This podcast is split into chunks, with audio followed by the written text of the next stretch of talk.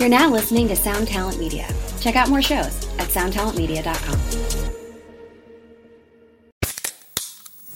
Hey, what's up, everyone? I'm Matt McGachy, the vocalist of Cryptopsy and the host of the Vox and Hops Metal Podcast, where I sit down with fellow metal musicians. We talk all about their lives and music while sharing killer craft beers. If you've ever wanted to sneak backstage and share a beer with one of your favorite musicians, well, Vox and Hops is the podcast for you. This week on the podcast, I had an amazing conversation with Morgan Lander and SJ Jones about Kitty Pig. There is this episode and over 450 other ones to help you enjoy life, metal, and craft beer. So what are you waiting for? It's time to become a Vox and Hops head. Cheers.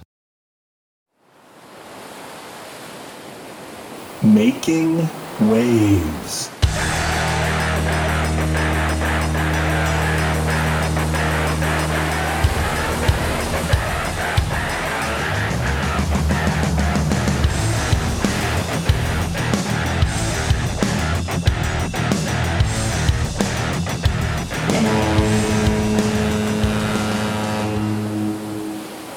Well, welcome to Making Waves. Uh, it is a it's Wednesday evening, and tonight we are really we are graced with and just an incredible person who's someone who's been so intrinsic to the Shiprocked experience. Uh, hell yes, Mr. Chad Gray. Chad, thank you, my friend, for joining us. Oh, you're welcome. Hey, thank you.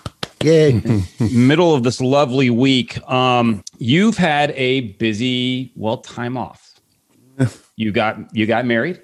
I did. to the lovely Shannon Guns, who's also Yep. very intrinsic to our crews. And obviously, you guys are such a huge part of the family. So this feels like, well, coming home. Absolutely. Welcome home. Again, uh, thanks, brother. That's no right. pun, no pun plug intended.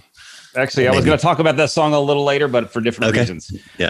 Um, yeah. So you uh, you got married, Yep. and you just put out. And let's let's go right into it. You just put out an amazing uh, cover of Willie Nelson's "Always on My Mind." I, yeah. For your for your new wife and for the wedding and for the whole experience, and tell us how, how that all came to be. Dude, I don't know if I just, you know, how like literally I'll hear, I'll see something on Instagram or whatever, like somebody performing something. I'll have the goddamn song stuck in my head all day. Do you guys do that or whatever? Just like if I, if I just passing by music and it just captivates me for whatever reason. And I, I think that that's what happened. And then, um, I just remember kind of singing it all day or whatever. And uh, later that night, I was just sitting out back or whatever, and I just uh, I got online and I went and found the lyrics or whatever, and I have it. So I was, I was like, I just wanted to read the lyrics along with listening to it, like the actual lyrics, and uh, um, it was just man, it was just so moving. I was just like, man, this is such a great, such a great track, just so heartfelt, and um we were gonna do uh we were gonna do our first dance because you know wedding planning man it's not just about flowers and people and shit. There's Cake you gotta pick your you gotta pick your music you know for Yeah. for different things or whatever. And we were gonna dance to dream on because we both kind of come from the classic rock world. Like when i was young um you know i was born in 71 my mom had me when she was 17 so she wasn't done being a kid yet. So when i was with my mom my mom just had a huge record collection. It was, you know, all the all those from that time. Peter Frampton, the Eagles, you know, Sabbath, you know, uh, Aerosmith, you know. So I come from that world. And Shannon's dad is is a great dude, and he's a big rocker or whatever. But he comes from the classic rock, rock world too. That's like his age or whatever. Um, what he listened to when he was a kid. So, you know, you grow up around that shit because he was playing it. So Shannon knows it. And uh, we just, we share a lot of uh, classic rock uh, childhood memories uh, before we were together, but still memories we can share together. And um, uh, so we were going to dance to dream on. And for whatever reason, that song just really captivated me, man. I was just like, wow, this is just such an incredible, such an incredible song. And, um, I don't even know how it happened, honestly. And uh, I was like, man, this is really, this is what we should dance to, kind of thing, you know. And I was going to surprise her with it. So I called Kevin Churko, my producer, produces Hell Yeah. Um, many people know Five Finger Death Punch. Um, um, in this moment, he does all sorts of shit, and he's amazing. He's such a great guy, and he's a great friend. And um, he lives in Vegas too. And I just hit him. I, I texted him the next day. I was like, "Hey man, you want to do a cover?" And he's like, "What?" I'm like, "Always on my mind." And he's just like, whoa. Uh, and he calls me and he's like, really? And I'm like, yeah. And uh, he's like, he's like, yeah. He's like, I think, he's like, I can hear you doing that or whatever. And he's like, I was like, can you figure it out? Like, can you, because he plays piano. And I'm like, can you, you do it? And he's like, I'll tell you what. He's like, and forgive me for not knowing his name, which is totally shitty. Uh, the keyboard player for Ozzy or whatever, he's really good friends with him, and he's in London. And obviously, COVID, he's not touring, he's not doing anything. And uh, Kevin hit him up, and he's like, "Hey, man, you know, you play piano for this track." He's like, "Sure, whatever." And a few hours later, you know, he sent us like three different versions or whatever. So we kind of picked the version we wanted. and Kevin's just a master producer. Uh, so be- before he did this, I went in and actually, I just went in and tracked it and I started singing and I'm like, you know, how do you think this is? And he's like, he's like, I think it's great. He's like, man, he's like, this is really cool. He's like, I don't even know if I've ever heard you sing like this, you know, like, but vibrato and all that kind of stuff or whatever. Those are like my early days of singing, way, way early. And, um, that's how I sang, you know, when I was growing up in church and, you know, choir and chorus and stuff in school and stuff like that. And uh, so I did that. And then Kevin uh, did the string arrangement and it just turned out so amazing. And I did it for Shannon for the wedding.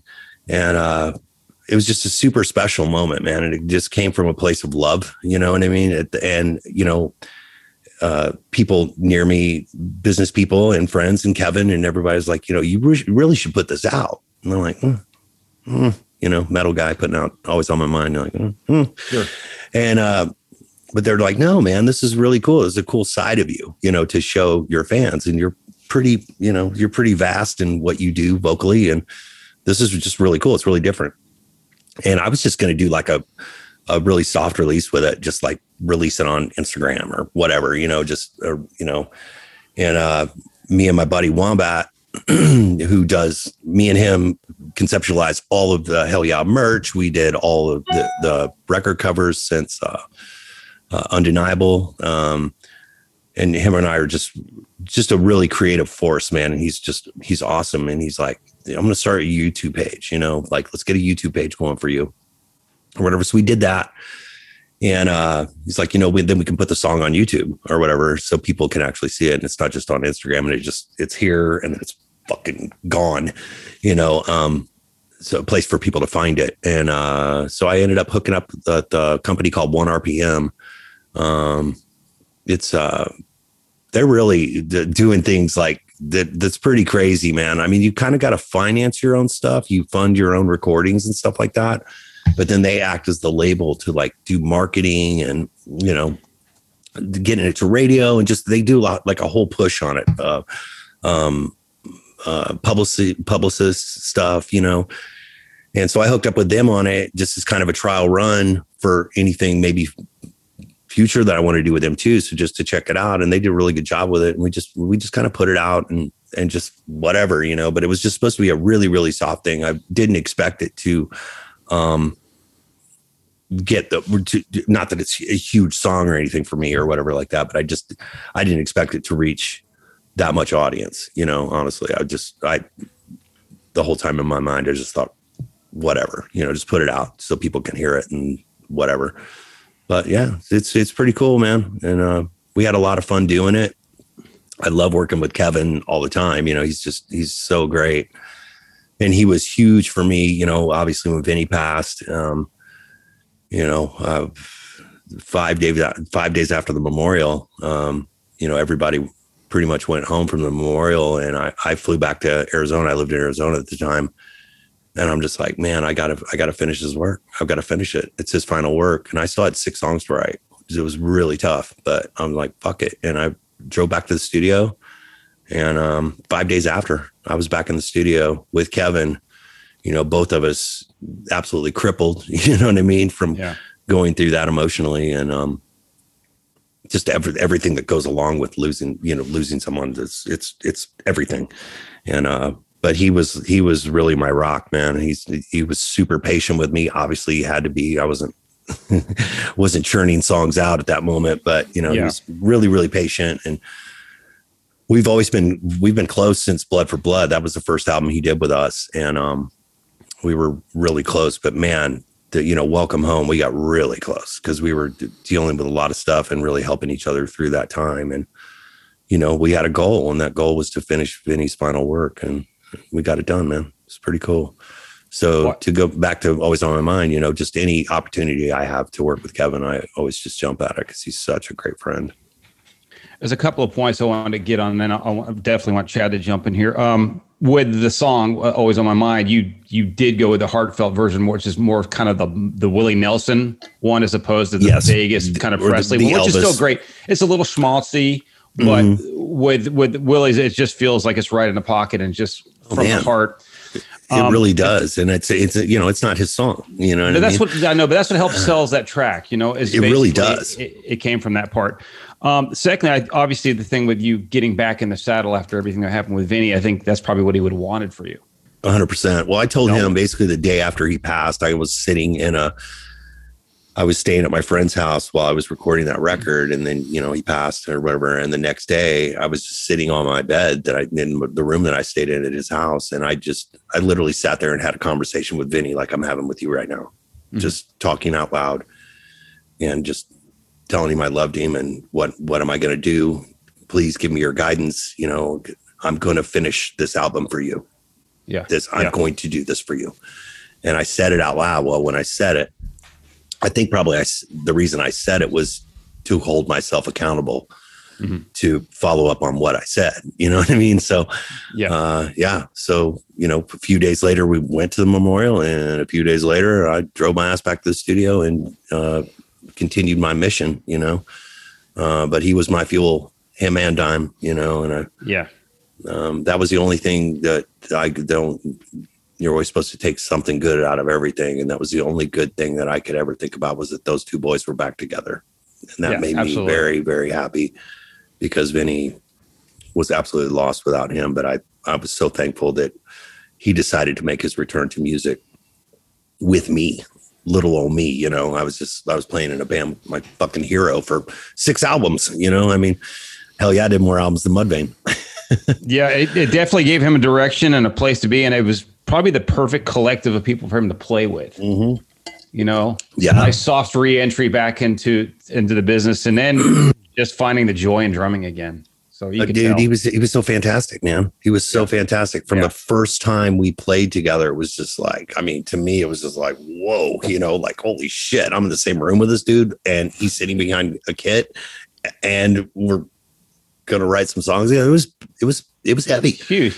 you know, and it was imagine. yeah, it was really hard for him. Well, dude, I was a massive Pantera fan. I mean, Mhm. I don't have,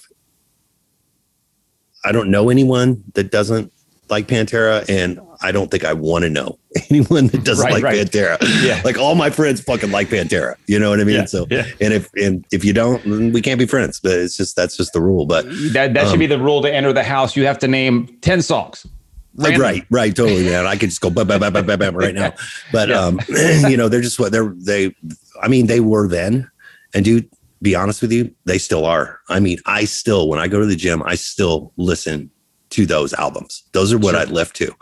You know what I mean? None of my music, man. I listen to Pantera, and I, I fucking love that band, man. I every time I hear it, I hear something new or something I'd never heard before, or just like, or just those fucking whoa moments. Like, god damn, man, how, how do you bring it that fucking hard? You know what I mean? Without going, you know, You know, like it super makes you- fast. Yeah, it makes you it makes you want to walk through walls. it makes you want to move. Yeah. You know, that's really the key to being a great heavy metal band, man. If you can, if it's, uh, I, I, say- I call it danceable, you know, when I've like I talk to my players and stuff when they're writing music, I'm like, make it danceable. You know what I mean? Make it, make a body move. That's what you want to do. And that's what people come to. And that's what I came to in Pantera. Like, yeah, they were uber fucking heavy and badass, but they had just that undeniable fucking groove that they just would lock in. I don't know if that band had a uh, just the a certain BPM. Boom, like this is how many beats per minute. You know what I mean? And Yeah. you don't you don't stray from that one BPM or the other, one way or the other, and you just lock it up. But man, it's just they're just they were such a fan. They still are such a, an incredible fucking band. Um, the players are just insane. I mean, it's insane. I mean, so great. That's enough Yeah, Pantera. e- even hey, listen, even in metal, in metal, if it makes the girls dance, it'll bring the boys. So, Absolutely, goddamn, absolutely. Well, they they brought the they brought the girls, they brought the boys, they brought fucking everybody, man. I saw them There you go. 14 times, man. 14 times. I got to Yeah. see them. I saw them in a club in St. Louis called Club 367. It was an old grocery store. So it was pretty big, probably, you know, 1500 seater or something like that. And it was, um, I've, dude, I told Vinny this story probably 15 times, and every time he would let me tell it.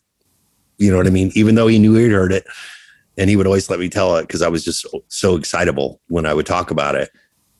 And I saw them play. They did three warm up shows before Vulgar was released. And me and my friend had been listening to Cowboys from Hell for about a year, like on fucking repeat.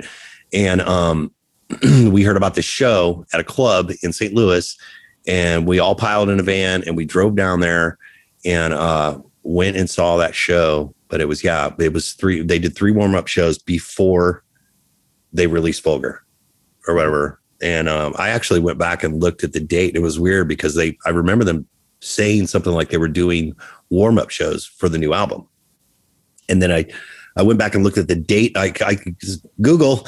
I found the date of the show, and then I found the date of the release of of Vulgar, and it was actually several months later that they did that. But they played those three shows, man. So I literally saw a show where they maybe played maybe walk you know maybe hmm. one other song or whatever but basically i saw a cowboys from hell set you know that you know was just very cowboys from hell loaded you know because that was the only thing they'd had out at the time and uh vulgar wasn't out yet but i think they played a couple tracks off it. i think they played walk and um yeah i remember being at that show it was where i did my first stage dive and Br- uh, grady Dimes Tech was the one that lifted me up on stage to stage dive. And there were probably there were more people on that fucking stage than you could even believe. I bet there, there had to have been 20, 25 people on on the stage the whole night, just weaving in and out of the players, and the players are weaving in and out of them. And I mean, it's just people just running up and jumping and just diving. It was so much fun. So much fun. Dude, and then I got, but I got to see them all the way up to, you know, where they, you know, like the Ozzfest and, you know, when they're a, you know, big fucking band, you know? Yeah. Um, so I saw them from both spectrums, you know, which was really, really cool. And I think that was one of the things that built my closeness with them is because I had been into them for uh, you know, since since Cowboys, you know. I've been I, from the beginning.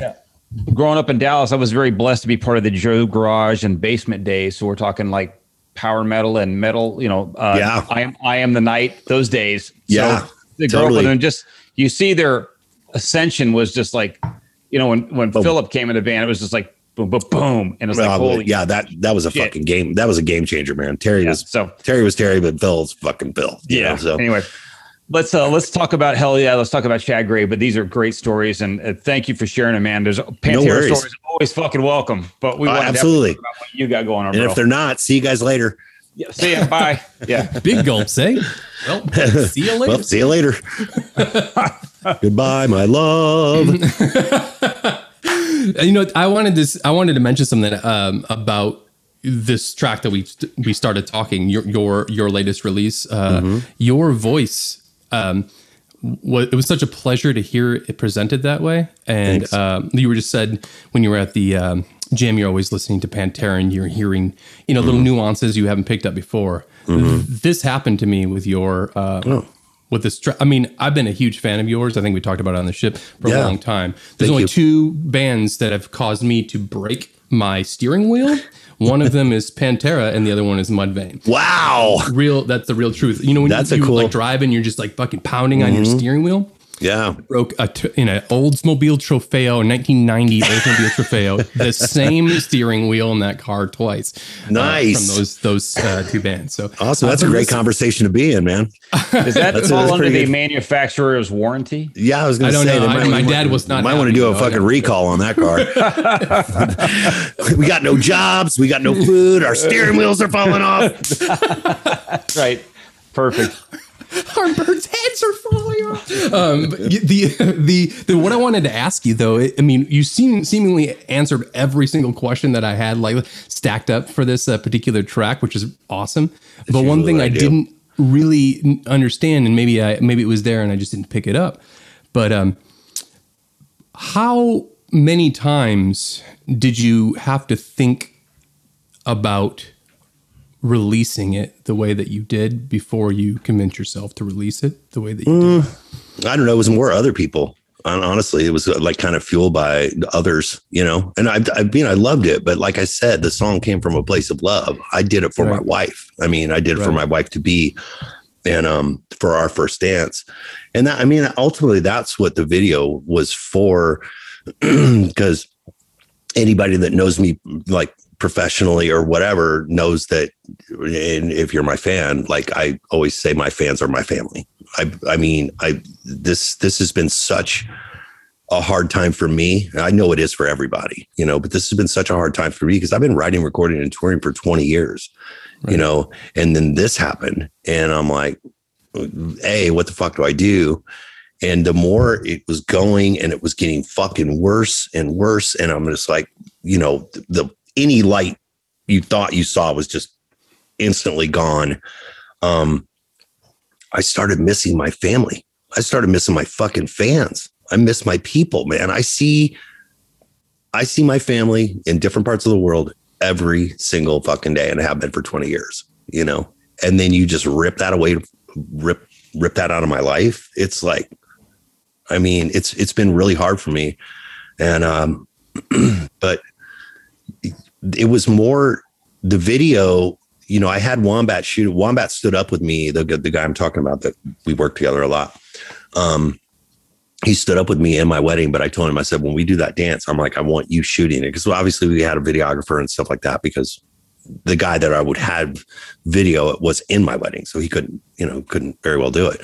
So uh, we ha- hired a videographer and stuff like that. But I told Wombat, I said, when we do our first dance, you record it, you get it, get all the, get everything you need to make a cool video for for me, and um, and then you know I went in and did the parts where I'm actually in the studio singing it, and um, Kevin did the you know the the piano parts or whatever, so we can make it more a little more like a music video.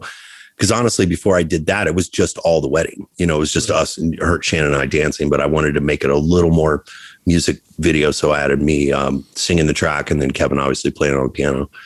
And uh, but that was kind of a an opportunity for me to invite my family into my life and one of the one of the greatest days of my life. You know what I mean? Uh, it was it allowed me an opportunity doing that song. It allowed me the opportunity to be able to share it with um, with all my family, with my fans and and stuff. And uh, I care very much about them. And I and it and you know you can't invite everybody to your wedding, but that's a good way to you know share it. You know what I'm saying? So that I mean there there was a lot of um there was a lot of motivation in that. You know, Yeah. uh, to release the song, to be able to put the video out, to be able to share um, such a great moment. Um, you know, one of the best of my life. You know, with with my with my fan, my family. Yeah. I mean, it's beautiful. Just Thank you, man. Thinking about all the pieces in the way that you're describing, especially in this period of time. Um, Mm-hmm. Not many people uh, get those unique chances to look into, you know, their heroes' lives like that, and vice versa. heroes look giving uh, giving an, an instance of um, vulnerability is Yeah. the most beautiful and most metal fucking thing I can think of. Yeah. especially Yeah. during these period of time. So I just wanted to say thank, you. you. for doing that. So- No, thank you very much. I appreciate your compliments, man. It's very humbling. Thank you. Chad, we were talking about this is you kind of going outside your box um, with, with with the track, but I was kind of going back through the hell yeah stuff, and I'm thinking, you know, it's not the first time you've had a foray into something a little different. One track that stands out is, is "Love Falls," and to me, being a kid who grew up in the '70s, but also the '80s, I was a big new wave fan, Right. and it sounds like at times your vocals and the song itself, the instrumentation feels like a new wave song. Yeah. Yeah, it's it's it's. I like listen to this guy, man. This is easily fit in the radio. Like I'm not saying flock of seagulls, but something a little little darker. yes. but yeah, totally could, could be that. And then um, you guys, uh, most time when people call, cover, cover Phil Collins, they want to do uh, in the air tonight, right? Yeah. Right. Totally. went outside. I don't care anymore, and that is tremendous. It almost eclipses the original because it's just so moody, and it's just like. Yeah. I've never heard you sing like this. Even Mudvayne, nothing. I've never heard you sing like that. I, Yeah. I was immediately taken with that track. Well, there was a. I mean, you know the story behind that song. No, no. What's what's okay so this this is a great story so um Christian. I think Christian came in uh, to the studio and just, you know, it's just like if you're in a garage, you're talking about fucking pussy and whatever. You know, you know it's just conducive to garage, you know, sex talk Sure. or whatever. When you're in the studio, you're just you're you're having that kind of studio talk, whatever, blah blah blah. You're just talking about just different shit you've done, or blah blah blah, or what you really like to do, or who you've seen, or whatever. You're just talking about music in general. And I think Brady said like, you know, we should do uh, what what's the song again? I don't what are we talking anymore. about? I don't care anymore. Yeah, Jesus Christ. Welcome to old age. Um, yeah, Put your glasses, put your glasses on. yeah, totally shit, right? No. Uh, uh, welcome. Yeah. So uh, Brady's like, you know, we should do that or whatever. And Vinny's sitting there and he's like, you know what? He's like, it seems like me and Dime actually recorded that one time, and David Draiman was actually going to sing on it or whatever. I don't know what happened there or whatever. Um, but Vinny and Dime actually recorded it, but they recorded it on a radar system. It's called radar. So back when Pro Tools first came out, it was just like um, it's almost like VHS and beta. You know what I mean? Like there was radar and Pro Tools. Pro Tools, ooh, Ascends, radar, mm, not much. But they recorded on a they had a radar system. So um, as their interface or recording interface. So Vinny calls Sterling and um, gets him digging through boxes and looking for it and going to the warehouse, you know, where they where they store all their Pantera flaming signs and shit. And uh and Sterling finds it. well then it, it's Dime playing the song. It's Dime actually playing I don't care anymore.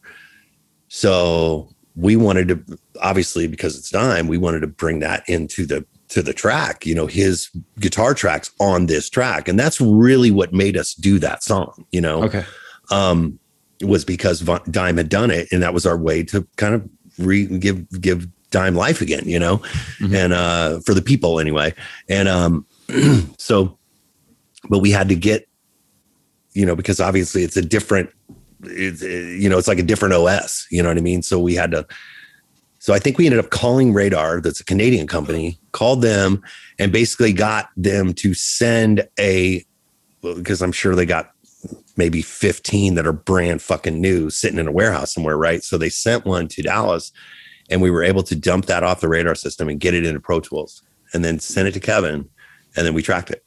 But that's Dime actually playing on that track Wow, that's a lot of moving parts. a lot of fucking moving parts. shit. Yeah. Brady just going, we should cover that song, and it turned into, you know, crazy Yeah. talk and and a lot of lot of legwork. Thank you, Sterling, and um, you know, and but we ended up doing it, man. It was just a lot of fun. It's just to listen to it, man. It's like I'm singing with Dimebag, and I'm playing, you know, I'm singing with Vinny. It's like holy shit, you know. Yeah, but where uh, am I? yeah, Dime. I'm actually singing on a track that Dimebag physically played pretty crazy. But thank you for the compliment. I love that track. Oh, it's incredible, incredible. Um, your voice uh, is quite an instrument in, to itself. Uh, growing up and decided I'm going to take on vocals. Was there influences in your life or your musical life, your record collection that sent you down that way? Because there's times when I hear you, I'm going, man, it sounds like Mike Patton. and that's, I mean, the best. I mean, but Mike, Mr. Bungle, Mike Patton. At Yeah. times. Well, Mike's And, uh, fucking insane. Yeah. So I'm just He's curious on what vocalists um, kind of inspired you. Dude, like James Hetfield. I mean, seriously, I Oh, call it. Yeah, yeah. I call it. I, I call it a yellity. You know what I mean? It's not a melody. It's a fucking yellity. He had a yellity, man. He could fucking. I mean, he's just. I mean, that shit. When we were on Shiprock the last time we were on it, Mm-hmm. um, I covered. uh Was it Creeping Death? I think you, yes, you with did. the with the stowaways. I did creeping death. Holy shit! I was like, you know, because you listen to a song and you know a song, and then you've got to learn a song to fucking play a song. You know, you've Right. got to learn it to play it. It's a whole different listening experience because I'm listening to every little thing, not only just making sure I've got every, every lyric right, but can I get there?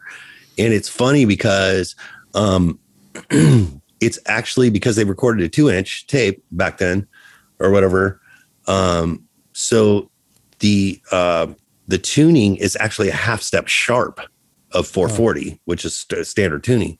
It's actually a half step sharp. And I was, and dude, trying to sing that fucking thing, it is high, man. I mean, it's it's pretty up there.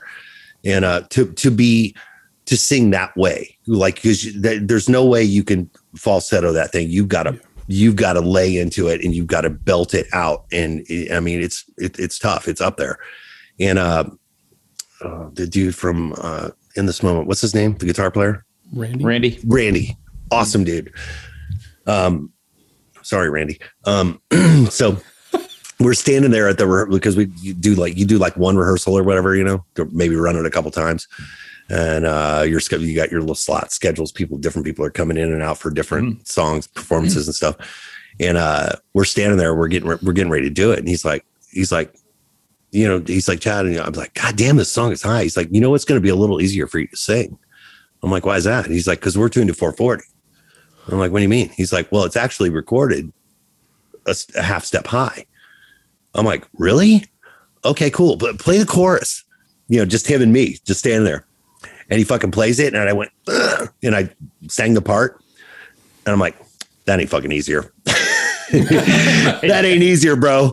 You just Yeah. had me all giddy, like, oh my God, it's gonna be easy now. No, Yeah. it wasn't easy. It- it Yeah, was- you weren't getting off scot free there. no, no, the fucking half step. It might, it might as well have been nothing. I mean, seriously, it's it's it's up there, but it, but it's so much fun to play. And and um, I remember uh, that was on a, I think that was on a little single. Do you remember singles? There were Oh, yeah. cassettes, but they were just like they were like two like they're almost like the the cassette version of a 45 right there was like Right. the, the the motherfucker song and then you know the b-side or whatever Yeah.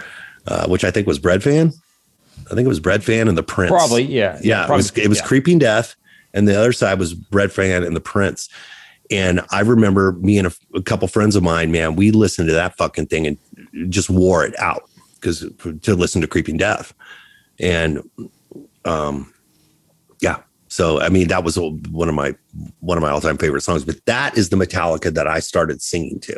You know Yeah. was that early you know really fucking high james hetfield uh stuff. And i mean he's still his voice is still you know high but he just he sings differently now than he than he did then man because that shit was just balls out you know?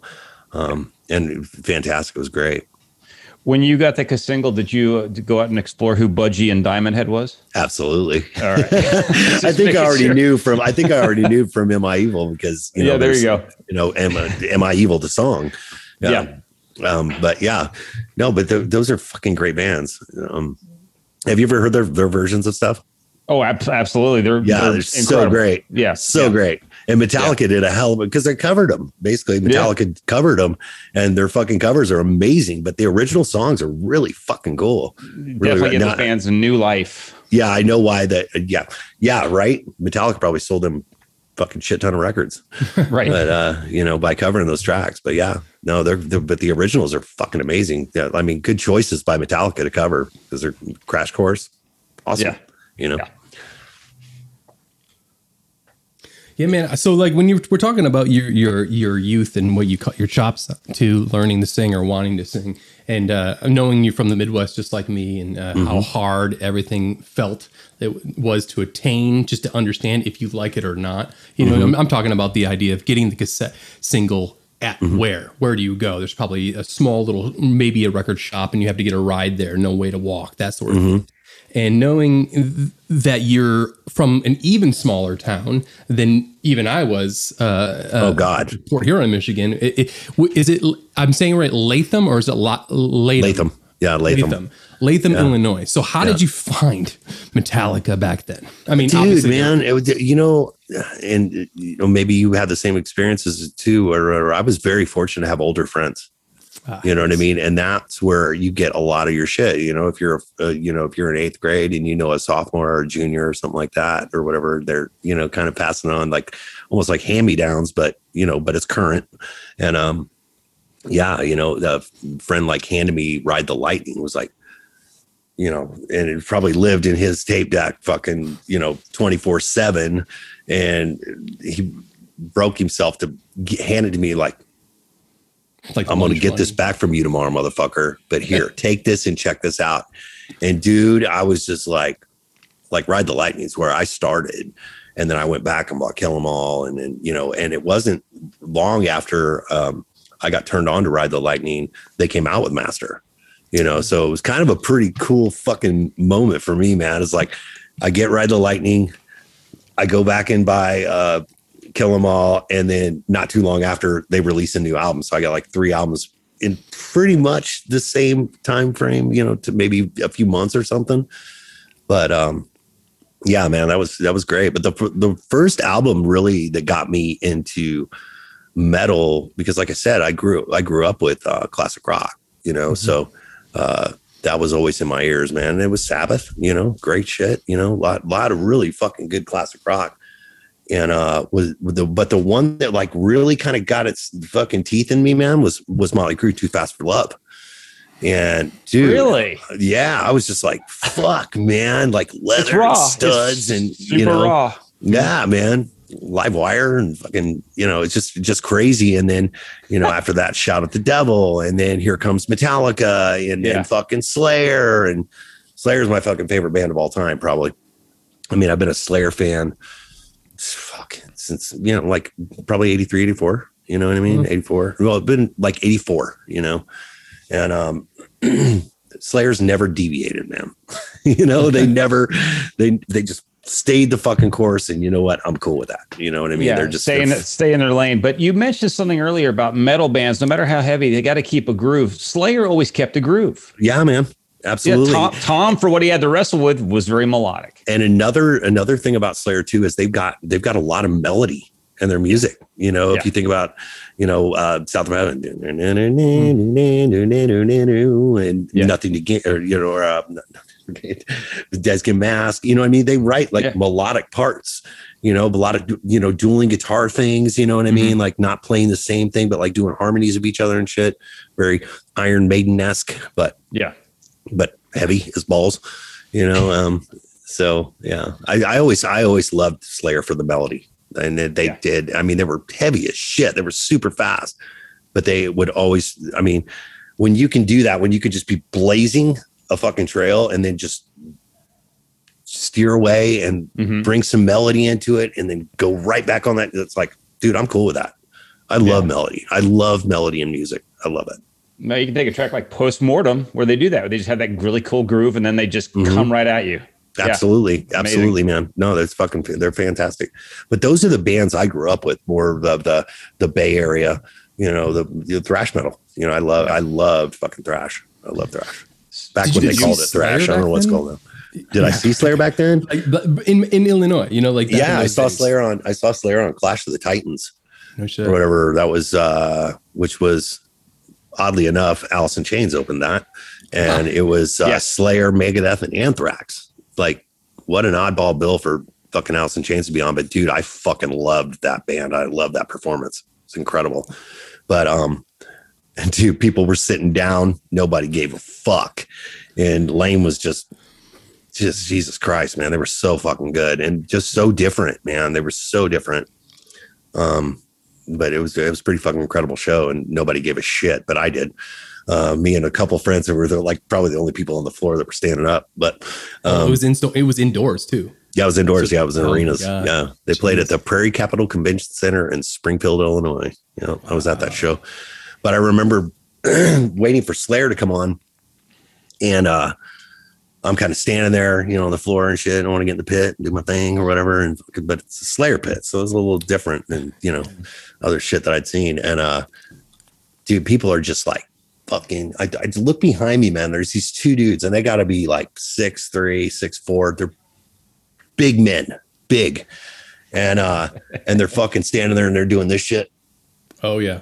You know, fucking stretching their neck out and getting ready. Holy shit. swing. Oh yeah. totally. Yeah, dude, Harpo's. I was I was just talking to Corey Taylor about Harpo's the other night. Oh no yeah, shit! I, I, I don't want to get you off your thing, but I, as soon as you did the neck thing, I was like, I remember oh, yeah. as a child. Actually, yeah. I might have even been at one of your shows going, "Nope," and I got yep. got out of there as soon as that happened. Yeah, yeah man. So St- Slayer started playing. Um, Slayer started playing, man, and I mean the fucking place just went ape shit nuts, right? And those, and I mean, I got, I was in the pit like an idiot. I was probably ninety five fucking pounds just a little skinny motherfucker. And I got ripped in the pit and went down. And one of those big ass dudes picked me up. They helped me up. Wow. Yeah. And I yeah, love that.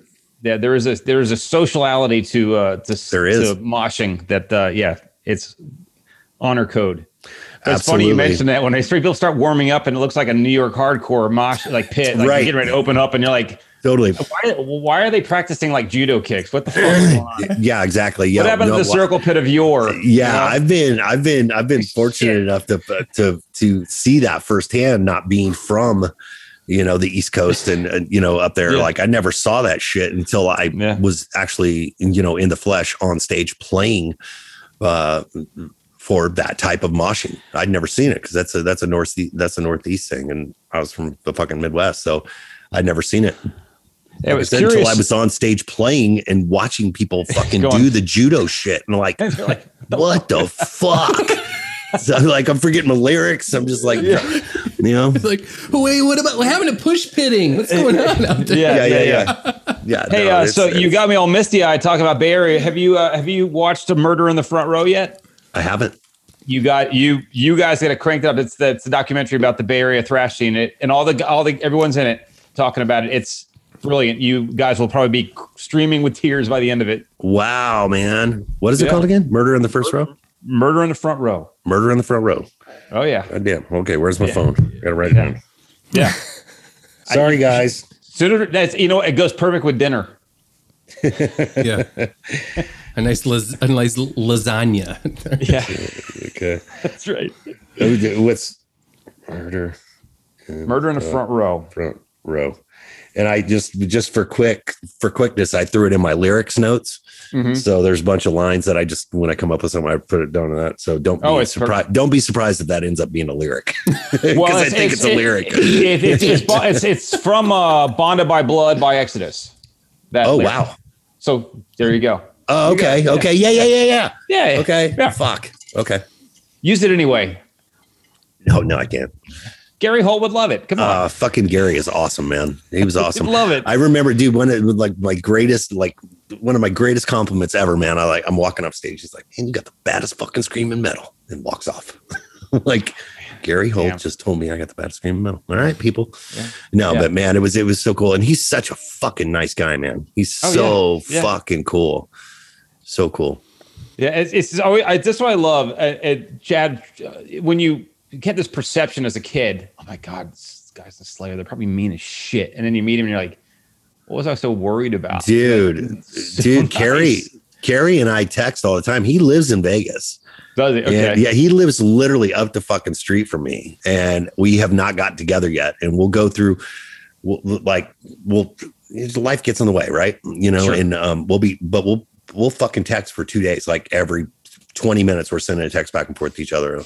And um, we were supposed to get together one time, him and his wife Aisha, and um, uh, I was going to take Shannon, and we were going to go and hang out with with Gary at his house, and then. I can't remember like I had a COVID scare or something like that, or and then it, it just ended up working out. You know what I mean? Like I basically we had we we both ended up canceling for whatever one reason or another. You know, um, but yeah, I had kind of a COVID scare because the guy that I lifted with or whatever. Um, I lifted with him on a Monday, and he hit me up on Wednesday, and he's like, "Hey man, I tested positive." And I'm Oh, like, yeah. "Motherfucker." But I always wore. I mean, I always wore my mask. You know, so and he wasn't very diligent about it. You know what I mean? He kind of like would pull it down and blah blah blah. And this is when it was at, at the height of it, you know. And um, he ended up getting it, and we uh, we called all around. We called our doctor and stuff, trying to figure out a place for us to go get tested because it was. I mean, it was so new in the game. Like the test wasn't as readily available as it is now, or whatever over the past, you know, even several months. Um, you had to do a little more digging to find out where to go, but we ended up finding a place and we got same day results. So I went, Shannon and I both went and I, I tested negative. So it was cool, but fuck, you know, and I think that might have been the day that I was supposed to hang out with Gary. I'm like, mm, I can't, you know, I, obviously Yeah. I'm not going to get one of my fucking heroes. COVID. you- You, know what? I'm How not going to say anything. I'm just going to let it slide. You know, I got the shits right now. You know, you can do it if you got the shits or maybe a little sniffle or something. No, you don't. Take, you don't take COVID to your boy. You know? no, no. Like, what's absolutely. up? bro? I'm just giving Yeah. some, like, some sweet dude neck kisses. And then Yeah, yeah, yeah, Chad- totally. Chad, we we'd love to talk about right now. I'll take a little time to talk about the shiprocked experience for you. You guys have been monumental to it, both as a stowaway and hell yeah. Um, Yeah, man. so if uh, Chad always is really great about taking this section on, so I'd love to hear some of your stories. Uh, yeah, man. So uh, the the what I usually ask folks is like, do you remember the first time you walked on it? But you're like way beyond that as a pro uh, at this point in life. So I just wanted to ask you what your thoughts are on seasickness. So I don't. I don't. Apparently, I don't have it. You are a winner because th- have you have you ever been in this? Uh, how about Shannon? Have you have she No. ever been sick? Oh, no, she's man. been on that thing like fucking. I think she's been on it every goddamn year that it's been going on. I mean, she was Yeah. long, long before her and I met. You know, she would she would go on and do kind of what you do, Chad. You know, uh, Yeah. you know, announcing and shit like that, or whatever. Uh, going for work, bummer. Yeah. you know, you know. But uh, yeah, no, she's a veteran for sure. So yeah, she she doesn't have any seasickness either. So you got Iron Gut. You you never had you and the entire time that you guys have been on that ship. That's great. I, I have this. I had this question I was going to ask you about uh, the buffet line in particular. If you had any particular sweets that you like to eye out right when you get there. If you're a salon, No, what? I'm usually performing, so you know, diet. You have to maintain the diet. Uh, no, I don't. But I, I think last time I got broke down, I got like one of the pizzas or something like that, and it was actually pretty fucking good. Um, uh, yeah, And- dude, that that line is just ridiculous, and that seems like that may be the only thing that's open at that time of night. You know, because it's usually the late thing or whatever, and there's just a fucking mad line or whatever. But uh, dude, I, I enjoy I enjoy that thing so much, man. Um, you know, Danny is a great fucking friend of mine, and he's always just taking great care of me. And um, after Vinnie passed or whatever, you know, um, we obviously weren't playing on it or whatever, and I ended up he ended up being like, dude, come on, just just come on, you know, because we we we had- we were talking and stuff all through that, and um, he's like, you know, come on, man, you need you need a break, you know. So it was after I after I finished Welcome Home, and then you know I went and I I ended up doing a song with Stowaways or whatever, but he, but he basically, you know, let me come on, you know, just as a just a retreat, you know, from reality. Um, but I've always had great experiences on it. And I think it's it's so crazy because you're literally uh it's like a backstage with all your fans. You know what I mean? Like when you go out, you know, you're you just you just you're hobnobbing, man. You're see, you're seeing every people are just constantly coming up to you, but which is cool because, like I said, my my fans are my family, and I and I love to get to know uh, each and every one of them better, and I get to spend like really good time with them. You know, in those set, settings, I'm not in a fucking you know meet and greet line where I've got to keep things moving, and you know I have maybe 30 45 seconds with each person and i'm on to the next next next next um i can actually hang out with people a little bit you know at least get a couple minutes with them you know but um the fans and the the, the family the people the the shiprock family i mean they're they're super uh respectful you know you you, you always get but i don't care i mean i'm not going to sit in my cabin and eat every fucking meal so i go out and you know and eat and and just just sit where everybody does, you know, for whatever kind of food I want. And stuff. You, I mean, you'll get the looks like, you know, let's, let's look, Jet, Yeah, you know, and yeah. I'm just like, kind of hang on a minute, you know, and they don't don't bother you when you're eating and shit, and and then when you get up, you know, then it's on. But fuck it, it's cool. I always I always have a good time on it, man. It's it's always a lot of fun. Yeah, Yeah, the I know performance you talked love, about. love love Oh, I'm sorry. love love it when you're on the ship every time that i, I would like Yeah. leave a, s- a situation where you were like right by me and like so like what's he like i'm like i don't know wait till he's like chill and go ask him what he's like maybe he'll tell you I'll talk to you. I'll talk to you. Yeah, Chad, the, the one performance you mentioned uh, was when you came out and did Blind, and uh, Head was playing guitar. Yes, that and that was, was, everyone in the audience was great because they could feel it was such an emotional performance, Yeah. an emotional time and moment for you. Yeah. And that was super special. And I think it's going to live with us for a long time. That I hope moment. so. in that it was great. It was really it's crazy. a tough and- track to begin with. Even if you were like feeling your best, it's a tough track. It is, man, and it was it was really kind of bummed me out a little bit because, um, uh, you know, it's a those that the, the stowaways, man, is fucking completely throw and go. You better know Mm-hmm. your shit because you you're not you can't like when I'm on the road with my crew and stuff. You know, I'm wearing in ears and fucking. I'm like, give me more guitar, give me more this or whatever. You know, you get what you get. And I got up there and for that, and I just like, really could not hear myself. You know what I mean? Sure. So it's like, and I'm like, kind of doing the ear thing because it's such a low sung song. You know, he's like, Mhm. you know, it's it's it's sung so low, um, kind of quiet. You know what I mean? And uh, I really couldn't hear what the fuck I was doing, but I was just happy to be there with Head and the opening, the fucking "Are you ready?" did the big Yeah. scream or whatever.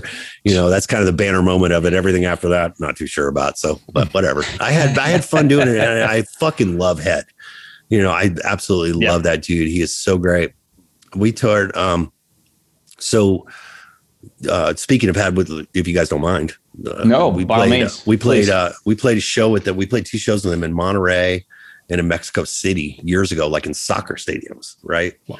And it's us and Korn. I think it was Manson, and um, uh, it was just I and that that was when Head was in the band uh, before he left, and fucking it was so cool. But I, I I didn't get to talk to any of them. I didn't know any of them then, or whatever. JD and I have become fucking great friends. We text each other all the time, and you know, every once in a while I'll call him and we'll just bullshit and stuff. He's become such a great friend, which is so fucking crazy for me because again, Korn was like, whoa, that was a fucking band that blew me away. Um, and I saw them on their first record opening for Marilyn Manson and Danzig and at Peoria in Peoria at the Madison Theater. And that was a fucking killer show. And that, I think they kind of stole the show. It was amazing. But um, then, you know, Head leaves the band or whatever, and I become friends with Jonathan and da da da. Um, and then um, Hellyeah toured with Korn for two months in Europe. And it was fucking so much fun.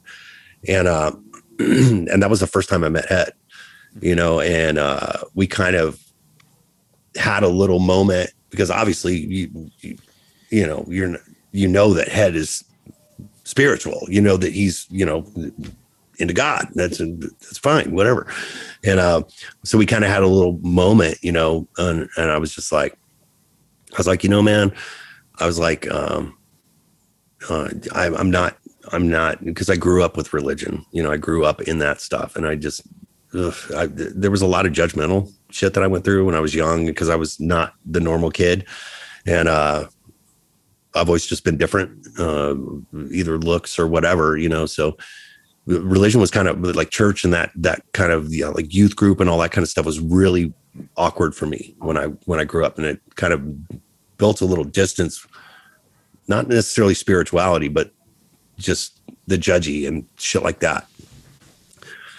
And we were just having a conversation. I was just like, you know, I was like, you know, Ed, I was like, I, I know that you're, you know, religious and, and stuff like that. And, and, and I think it's great. I was like, I think it's great that you found yourself in God and, uh, in Jesus. And, and that's fantastic. You know, um, who doesn't want, you know, people to connect, have some connection with something in their life. You know, you want to, you want to, you want to rah rah that. And I'm so happy for him, you know, um, because he's done great things with it. And um, we were just talking about. I was like, you know, I was like, I was like, I just got to be straight with you, man. I was like, I am spiritual, and I believe in something bigger than me, and I believe in something bigger than us. But I am not religious at all. You know, I just I'm, I can't get behind religion or whatever um, the judgmental aspects of it and stuff. And I hope people don't hate me now because I'm saying this because I do. I I have a relationship you know, but I have a relationship with what I want to have a relationship with, not what somebody's telling me that I have to have a relationship with. You know what I mean? You should be able to, on some level, build it on your terms. You know, the Ten Commandments; those are pretty important, right? Mm-hmm. You know, you don't have to be religious or whatever or, uh, to to not want to kill people. You know, I mean, right. or, or not lie or whatever. So, I kind of live my life by that. You know what I mean? By the commandments. You know, do the right thing. It's just like do the right thing. It's it's pretty you don't even really need those written out to know not to want to do that, you know? So I do have a level of spirituality inside of me, you know, and I, and I have a connection with something. Uh, I'm very grateful um, in my life for mm, as turbulent as my life has been at times or whatever. Um, something's always carried me through it. You know what I mean? But I think that's just um, a belief in something larger. You know, I don't know. Well, I think Head understands that there's something as long as there's something in the universe that's that's turning you and and and, and making you, as you say, do the right things. And I think that someone like that he understands, and that's what he's looking for too. And he did, and that that Mhm. was that's back to the point of my story. That's what it was. He was like, I under, he's like, I understand completely. He's like, as long as you have a relationship with something, and I'm like, absolutely. You know, Yeah. I just don't have to do it on whatever terms. And he Yeah. and he and he is so non-judgy because of the way he looks and because of who he is as a as a as a musician and you know as a but he's a great fucking human being man. He's a great person and he's he's become a really good friend. And that was a big moment for me and i couldn't have i mean at the, in that moment you know if you want to talk about the spirituality and stuff like that i mean that moment me the first time walking back on a stage and actually performing. I mean who else could i ever want to be with him it was perfect yeah. Plus, he was going through a little catharsis that week because we showed his film. oh that and, And that was, was a- fantastic Tough pill to swallow, yeah but it was fantastic. You're right. it was great, man. And Shannon was- so so proud to to be the the you know the Yeah, she was hosting that, mediator yeah. Mm-hmm. for that or whatever you know the host and. Uh, she was so proud of that, you know, and she Yeah. did such a great job, and he did such a great job, and yet, not only that night uh, talking about it, but uh, just putting that whole thing together. That takes a lot of guts, man. That takes a lot of balls to do that. I mean, that's Mm-hmm. Yeah. real. Talk about vulnerability, bro. That's, I mean, that's it to the ten, no, to the elevens. You know, Yeah, that's one thing I was going to say. You you mentioned posting parts of your wedding and even showing your wedding in your the video is like social media has allowed now artists to show how vulnerable they are, and it just endears you more to your fans. absolutely. I mean, we Absolutely. we always love the idea of like Jimmy Page and people like that being behind the curtain, mystical. But at some point, you're like, man, we got to get real. yeah, man. We're all in this Yeah. together. Yeah, not everything's a fucking riddle. Yeah. Well, listen. At this point in the game, uh, we like to we like to do a thing called walk the plank, which is just three random questions. Oh, God. And we, we pose them to you. One is from Chad, one's from myself, and then one is from a fan All right, who's cool. written in. And it, it is never really specifically for a certain artist. It's basically just writing questions. Hey, whoever you talk to, ask them this. So Okay. uh, we'll let Chad go first. And there are no Yeah. wrong answers. there can't be. Um, th- that's correct. Uh, Well, that's so good because I only give right answers. There you go. it's opposite day, Chad. Uh, um, h- how about this? My question for you is: uh, so you've been through a lot, and spe- specifically through this period of time, as we've, we've been talking about how heavy it's been on everybody. Um, there's got to be a moment or two that you can think about that you tend to lean in on when you're um, feeling down. And my question ultimately is: uh, when you are feeling that way, what is it that you turn to to get you out of that slump? My wife. Okay. Yeah. I mean, seriously, I've literally replayed probably every relationship I've ever been in in this where we live right now in this shit, this COVID shit. No way. I mean, that she's the only she's the only one that I could get through this with. I mean, this is this is intense, man. You know what I mean? Like it's locked down and you're in your fucking house. You know, the people that I felt bad were for were like all the the players, you know what I mean? All the playboys out there that just fucking roll from this chick to this chick to this chick. And it's like, nope, you're fucking locked down, man. And guess what? You're alone. Hi. But Yeah, maybe um, they maybe they grew up in that point, period. yeah, totally. Well, probably grew up grew up fucking five minutes too late, but um, no, she's been she's been she just she just supports me, man. She understands me. She gets me. She knows I'm fucking crazy, and and that's just it is what it is. And and uh, she deals with me, and she's just she's my fucking everything, man. She's been so awesome through this, man. And I mean, from rebuilding this house, we lived in an RV in our driveway for fucking five months when we were rebuilding our house, and and uh, you know she stuck with me through that shit, and then we get through that, and then COVID happens, and it's just like our whole goddamn relationship has been one fucking havoc after just ah, after another, you know. Um, and we I, and I can honestly say we're stronger today than when we were were when we met and we met. And it was just fucking fireworks, you know, right from the start. I mean, and uh but yeah, man, it's been it's been pretty fucking great to to uh to have her in my life through this, man. She's been fucking fantastic. She's a great, great person. She's a great person. Beautiful girl, but she's an amazing woman. Amazing. I'm so proud of her. That's awesome to hear, man. Hey, congratulations on having have lived live in the RV still through this. Yeah, Can you man. imagine? oh Jesus Christ! That we talk talk about that all the time. Like, can you imagine? I'm like, no, because our fucking freezer was as big as a shoebox, man. You know, like, you know, when food wasn't, you know, when everybody went crazy with the food and shit. Oh, You yeah. know, it was just like, you know, yeah, man, that was that was crazy shit, man. We would have been fucked in so many words. Fucked. well, well, Chad, let me ask you this: What temptation do you find the hardest to resist? Mm, what do you mean? Like, what? And just general? You could be a, it could be cakes and ice cream. it could be anything you want to be just like, man, I, I shouldn't do this, but I Yeah. really want it. dude probably food honestly you know what i mean that's i mean it's my fucking weakness it always has been i love it and i love i love good food and that's why i love to cook because i like good food and you know i didn't i wasn't always a good cook you know you got to practice but uh yeah you know yeah i mean yeah i mean that's that's tough you know Yeah. uh, you- like when you're lifting and shit like that you know your cheat meal or whatever Mhm. if i could keep it to that i'd be fucking golden but I have a cheap weekend. Like it starts on Friday and it fucking ends on Sunday night. I'm like, okay, that's it. I'm done. and then by fucking Wednesday, I'm getting a burger or whatever. Nothing tastes better than lean. really, dude. That I've heard that before. Yeah. Nothing tastes as good as lean looks, man. There you go. There you go.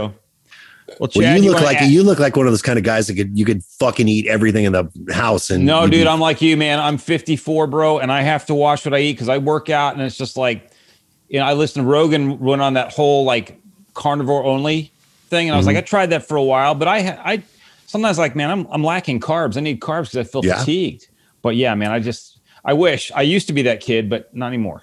I lift with a dude. I lift with a dude every once in a while. It's probably the strongest fucking human being I've ever seen in my life. He's just he's enormous. He's just Yeah. so fucking jacked.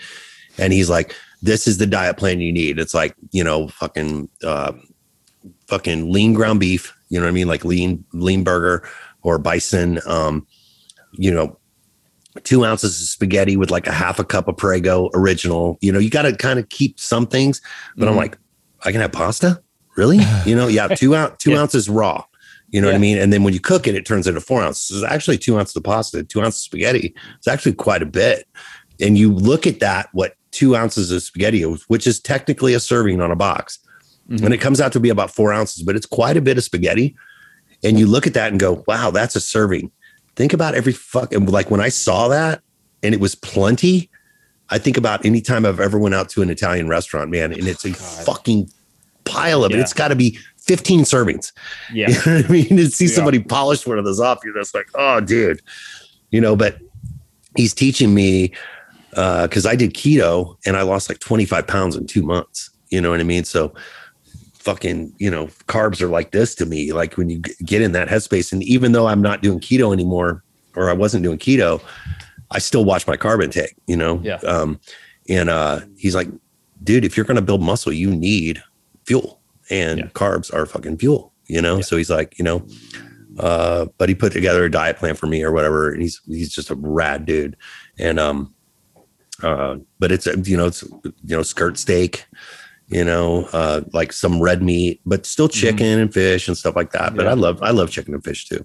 So it's all good. Sodium seems to be the one now that everyone's focused on is keeping Oh, yeah. sodium lo- low. That's why, like you know, white meat and and and Mm-hmm. uh, like uh, oatmeal basically carries zero sodium, so that seems to be the thing. So it's it's just crazy when start people start bringing out the scales and measuring out their macros. You're like, holy shit! Mm-hmm. Yeah, dude, macros are a bitch.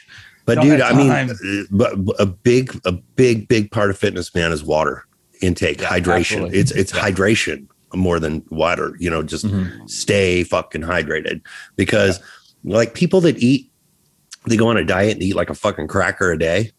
All you're doing is training your body to store fat because you're giving it one cracker a day. So it's like fucking don't let anything go. Hang on to it because we're not going to get a cracker until tomorrow. You know what I mean? So you're not going to shed anything. you have to eat. That's what makes you lose weight is like Yeah. eat, but you have to eat the right things. You have to eat clean. And water's the same way.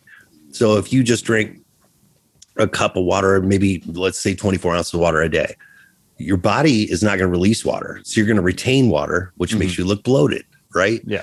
I drink probably 10 or 12 of these a day. Like I just, I fucking pound water like crazy.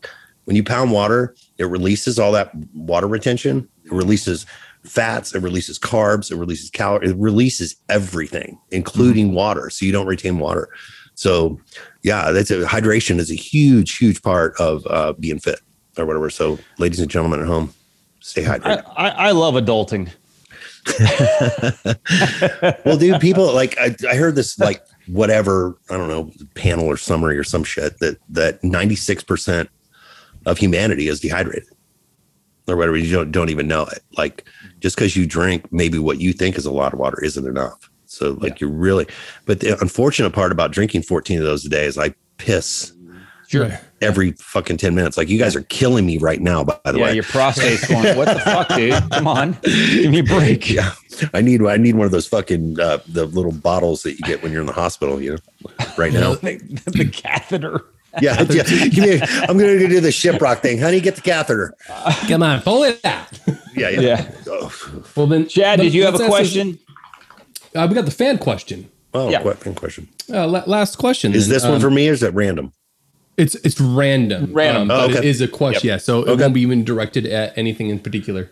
Okay. Um, so when you when you were younger, what did you used to get in trouble the most for? being loud, being loud, being a fucking class clown, just being a fucking idiot. I was just, Yeah. dude, I was always just, you know, such a fucking crazy little fucking kid. So I'm just, I'm just off, man. I mean, I can hold it together for shit like this, but I mean, just in my, in my head's always, yeah, yeah. I just, I'm just, just talking in general, just talking, like acting out. That's generally what I got in trouble for. Oh, Whether Whether it would singing be- in a band and look at Well, look yeah, at- look at yeah. now. Yeah, yeah. Still, Yeah, you're that still was- loud. Now, teachers. that was my conditioning to get to Yeah, what I right. do, you know? That's right. He's still loud, folks. He hasn't grown a bit. Yep. Being loud and talking too much. There you go. Well, speaking of man, listen, we've had you for an hour and it's been an absolute pleasure. Thank you so much for the stories Yeah, and man. everything that's going on. We know you have a lot coming up on your plate that we're going to look forward to, and we can't wait to hear about it. Yeah, I Um, hope so. I've got some more. I got some more stuff. I've been having fun with the covers thing, so I got. I got. Yeah, we look forward to so everyone. If you haven't checked out, check out uh, always on uh, my mind his cover of the well, we all know it as a Willie Nelson song, so we'll just call it the Willie Nelson song. Yeah, the Willie Um, Nelson. Well, the Willie Nelson version is the one I got. The version. the I'm Elvis sorry. Version. I- thank you. Yeah, I appreciate that. I think there are And, probably uh, 25 versions of that fucking track out there. oh, I mean, absolutely. you know, the dude yeah. that wrote that thing had to have made a zillion fucking dollars. Yeah, yeah. His, his Definitely whoever give him some inherited the, uh, the the rights is doing well. Yeah, Um, absolutely, but listen, give your please give our best to your lovely wife Shannon, absolutely. and we look forward to obviously to seeing you guys again. Um, real quick, guys, some real housekeeping here before we say goodnight to Chad once and for all. Um, thank you for tuning in to Making Waves. You find us on Spotify, iTunes, Google, or Amazon Music. Please subscribe to us and never miss an episode. If you guys are still interested in, in coming and joining with us January uh, 2022, go to shiprock.com. You can still buy a cabin or find a cabin mate and make new friends. And you can also find all the new merch over there at shiprock.com. Quick thank you to Al McManus, our producer, Jen Zito, our engineer, Heather Smith, our show coordinator, and of course the captain, Alan Cadening. And we want to give a quick shout out tonight for uh, to Danny Hill. So, yeah, uh, Danny, what's yeah, up, dude? Yeah, Love him. absolutely. Uh, Chad, did you want to? Chad Nicefield, I should say. Do you want to say anything to Chad Gray before we uh, exit tonight? Let the, let the poor man get to his dinner and then and murder in the front row. Uh, I just no want to let everybody know that I can't see him, that he looks beautiful, and uh, it look was really great. great to see you on this uh, on this on my Very computer cool. screen. Yeah, very cool. Thank you guys so much for having me, and I love the Shiprock family. And you guys keep cruising, man. Keep having fun. Yeah, and we'll we'll definitely have uh, we'll you'll definitely be back on at some point, I'm sure, and we look forward to I'm that quite as always. sure. So Thank you guys so much, man. Thanks, brother. Yeah, All right. thanks for coming. Stay man. safe, stay happy, stay healthy, and as always, stay motherfucking metal.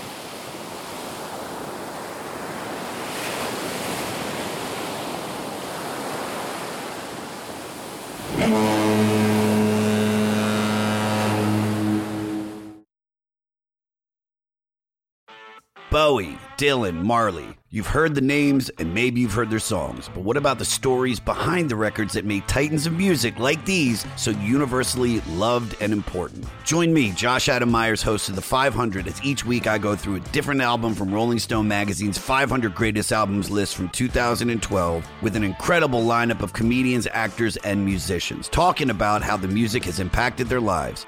New episodes of The 500 come out every Wednesday. Listen now wherever you get your podcasts.